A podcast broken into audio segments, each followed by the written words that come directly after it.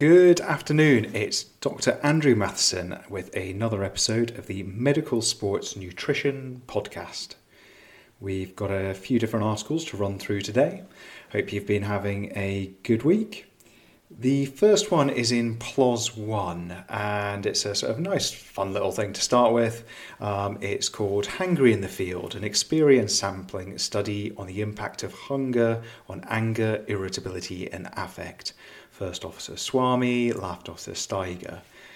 And it's essentially they've just got some questionnaires done with some athletes, 64 participants from Central Europe, uh, and they just measured different points depending on their sensations using a questionnaire, asking about their self reported hunger and then their associated feelings. And they found that after controlling for as much as they could, um, there was uh, hunger is associated with negative emotions, and, and they felt that supported the notion of be, being hangry. Uh, so just a questionnaire study, and to be honest, it it probably asks more stuff than, than we learn from it. Uh, just asking people if they think they get angry when they're hungry is, is a good starting point. I'm, I'm assuming this group are going to go somewhere else with this. Um, it, it, did make me think, well, what, what else would I like to know? Um, is it worse on certain foods? Uh, the obvious thing being, is it worse with carbs? What's the link to insulin?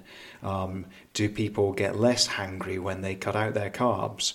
Um, I was talking to someone who works in prison healthcare recently, and, and he says that's something that they often try and uh, push. They'll, they'll, they know that there's less less sort of anger around and, and less issues if they try and push a lower carbohydrate diet. Um, and any parent knows the impact of certain foods on, on emotions and behaviors, and uh, that little child reptilian brain banging in as soon as you've got uh, uh, some sort of processed foods in there. So, uh, yeah, I think we're all very happy hangriness exists. Uh, we've all felt it. Um, but why is it there? What would be some alternatives, and uh, they don't really come up with anything other than just just awareness of it. So, like a lot of uh, psychiatric interventions, uh, awareness of your emotions is fantastic. Being aware that you get hangry would be great, but uh, unfortunately, most of us don't have that form of uh, that sort of self control. Uh, if you do, then good good on you. The uh, the next article I, have been looking at it, it's a, a, slightly sort of getting on a little bit. I think it was from 2019, uh, and this was just going back on this intermittent fasting that I'm doing at the moment, and I've just been working my way through uh, a really great New England Journal of Medicine article called "Effects of Intermittent Fasting on Health, Aging, and Disease." And it's just a sort of state of play review on this is this is why we think intermittent fasting may may work. And, and it's useful and there's a there's a few things in there that, that are kind of key for me. It's um, the elements that they go through on what's the impact of intermittent fasting on uh, the markers of aging and you know, things like mTOR and all that kind of stuff uh, what's the and how might that work? Is it, is it due to changes in insulin, insulin resistance? Um, is it and what they say suggest here is that it's you're essentially putting yourself into ketosis on a daily basis and the positive effects of that is what leads to a lot of these sort of beneficial um, impacts uh, and the the best thing for it was in it was probably the figures, um, just for kind of really nice summaries. Of the first one, just looking at all the different uh, cellular responses that the intermittent fasting is affecting, and, and why um, why that might have a particular impact on health and, and aging. And, and back to always back to that thing of stuff like with mTOR, it's the kind of opposite of what we might be going for in our athletes, but it's not healthy to be an athlete, as we keep saying. You're uh, you're driving everything that would normally we would uh, we want to avoiding. The you're wanting to drive upwards. You're trying to push an adaptive response. Uh, you're not trying to get healthy. And in a really nice little second uh, table, just talking through how all these cellular and molecular mechanisms interact, uh, the impact impact of beta HB, beta HB, um, and how that impacts the mitochondria, the insulin levels, protein synthesis, biogenesis, autophagy, um, and, and, just a, a, nice little summary, a, a way of, sort of thinking about intermittent fasting. Again, it's sensible. It says that obviously this is just a starting point, like a lot of this of circadian med- medicine stuff. It's these are trying to measure things that we don't completely understand, um, but seem to be very popular. And it also seemed to be very traditional in a funny way. Um, the more the more people you talk to and, and talk to about how their sort of parents might have eaten, more and more will say, actually, yeah, maybe maybe fasting is the way forward. And I think I've already told you, for me, that, that was really noticeable when I worked with uh, some of the French Marines, all from the south of France. And, and there was very much an attitude that um, why would you eat breakfast? You, have a coffee and you get on with it. And these were really fit guys. Uh, working in a variety of environments, uh, some of the stuff we were doing in, in very hot places. Um, and seem to have fantastic function. And, and that ability not to need regular meals seems seems very obvious now and at the time when they started talking about it, about how obviously that's that's quite a useful thing to be able to uh, work and function very well with with limited food for parts of the day. And you can take over that confidence that it doesn't matter if your logistic chains might be might be a little more stretched than you would like so, uh, and moving on to the next article, uh, this one, uh, this one came about me reading this again. It's not, it's not that recent an article. It's called "Fructose Metabolism and Cardiac Metabolic Stress." First author Anna Dale, last author Meller. It's in Frontiers in Pharmacology. It's from June 2021. This was one where um, I was chatting with someone about fructose and uh, and fizzy drinks and and I realised I just didn't quite have a good uh, handle in my head on, on fructose and fructose metabolism as I probably need to. And I really enjoyed this as a, yes, obviously focusing on the cardiac metabolic impacts of fructose, and, and obviously for our for our older athletes, the idea that, that constant fructose is, is going to have a really negative health health effect on you and, and should be something you're avoiding is really important. Um, but, but I also just like they did a little sort of summary to get started and just talked through a little bit of the sort of glucose and fructose, how it's used, and, and a lot of it kind of has crossovers with, with sport and with our athletes. Um, so I think after reading that, I, I felt more confident that, that my understanding about how damaging it, it is it, it can be is right. And, and they do a nice little explanation in there about how a little can be okay. The body has mechanisms to deal with fructose and how it is processed differently to, to other simple sugars, but then they can get saturated very quickly. Um, and then why that saturation um, would lead to excess fructose in the wrong places with, with the sort of effects that, that sort of come out from there. Um, and the other bit I quite liked was that they just talk uh, a bit more about why it might be more damaging than glucose and how sort of phosphofructokinase might be involved there. So again, it's it's it's something you would expect to be a useful article for your older athletes, but I found it great for for just reinforcing my understanding of fructose for our athletes because again, there's it's it's like a, a it's a bit like we every, we constantly recommend sweeteners. A lot of the uh, drinks we recommend are fructose. We, we go out of our way to find alternative carbohydrates. So uh, people are transporting lots of different carbohydrates over, so we can get as, as much sugar into them as possible using using a gel.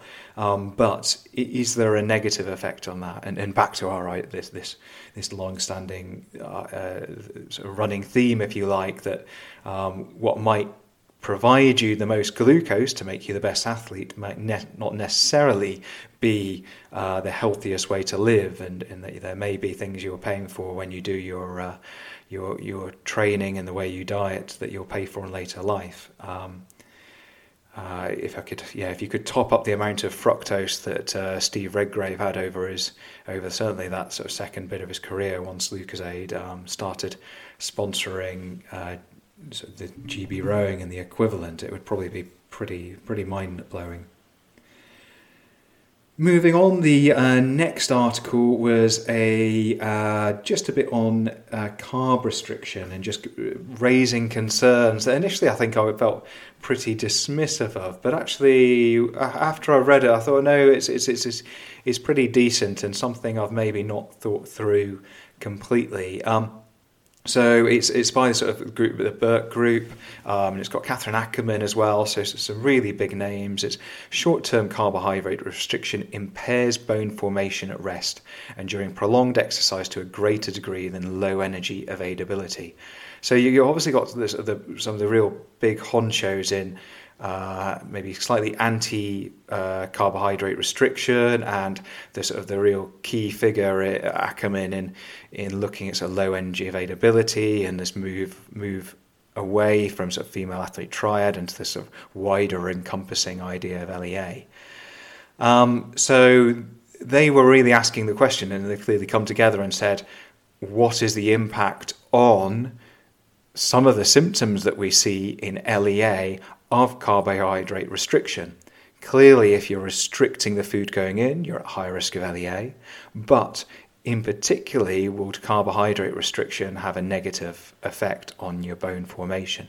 Is this something we need to be aware of? If you have an athlete that you know um, had previously female athlete triad or, or, or, or sort of um, low energy availability issues, and it's something that you've hi- you've highlighted and, and, you're aware of together. Should you be taking a really long, hard look at, at whether or not uh, carb- low carbohydrate, carbohydrate restriction, fasted training is is safe for them?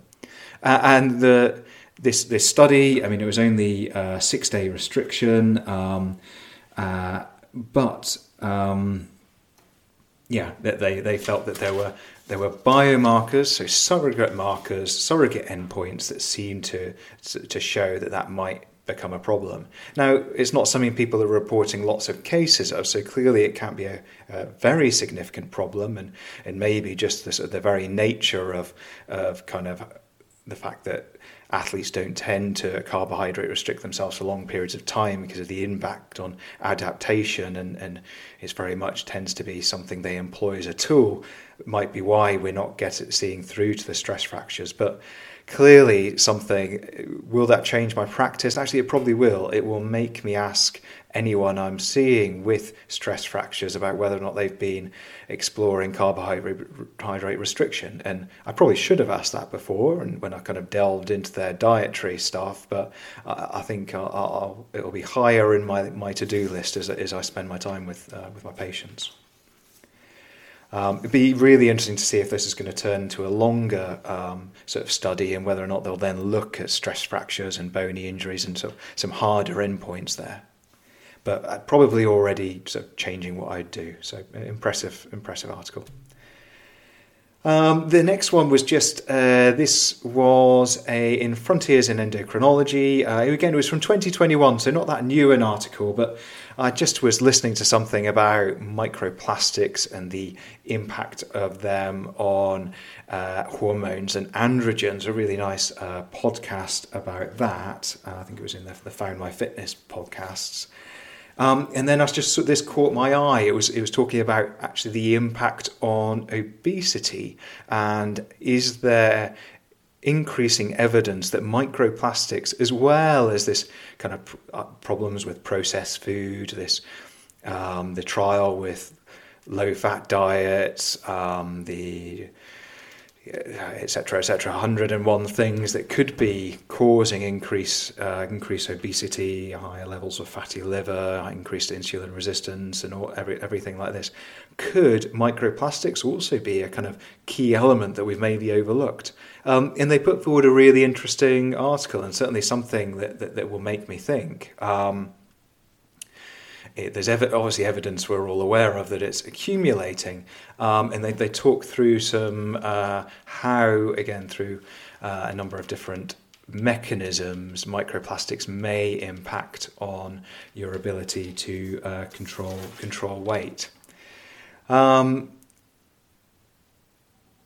whether or not that's sort of PPAR, whether or not that's sort of lipid lipid regulation, whether or not that's gut dysbiosis. Um, so uh, it was a, a, good article, and, and again, like a lot of these ones, I had to, to pause and remind myself of some of the obesity science, um, but but interesting, and certainly um, a bit be interesting to see where where that's going to go for. I, I, think with these ones, I always get a little pause, and I think, ah, I wonder. If, I mean, the scientists that came up with plastics, I guess it would be in the fifties and sixties. I mean, they they may well have. I mean small penises, low sperm counts, and they've made us all fat. Um, they might have a fair bit to answer for, mightn't they?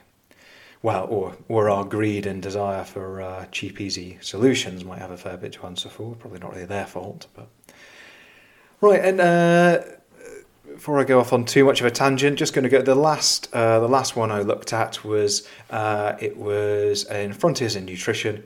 Uh, it was very low carbohydrate, high fat diet improves risk markers for cardiometabolic health more than exercise in men and women with overfat constitution. Uh, and this was from May 2022. First author Sir Cipryan and last author Sir Laursen. Um, nice, a, bit of a balance to some, some of the stuff we might have covered earlier on. Um, 12 weeks, uh, 25 people, 19 the other. So again, not that long, um, but uh, they, they measured a, a, good number of things, including quite a bit on insulin resistance, um, which was, was nice to see, and I hadn't seen much, much before.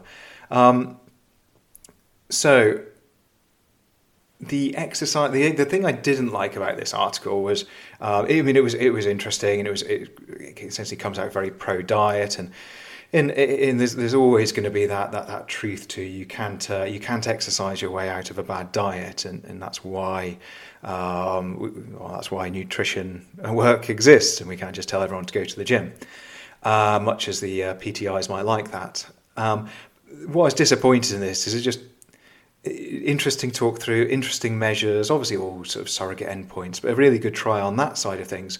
Um, but the they went for a HIIT option and it just wasn't a very HIIT HIIT option so if you're going to do some exercise uh, as an alternative as your other arm then make sure you do it properly i think think i saw that the the max heart rate for the sort of 40 year olds that they got to in the HIIT training was 150 um, and i think if you're doing only getting to 150 in a HIIT training then you, you probably need to be doing it in front of a, a pti because you're, you're, you're never going to be able to get much benefit from it so um, Thought it was going to be really good. A little bit disappointing that, that they sort of slipped down there.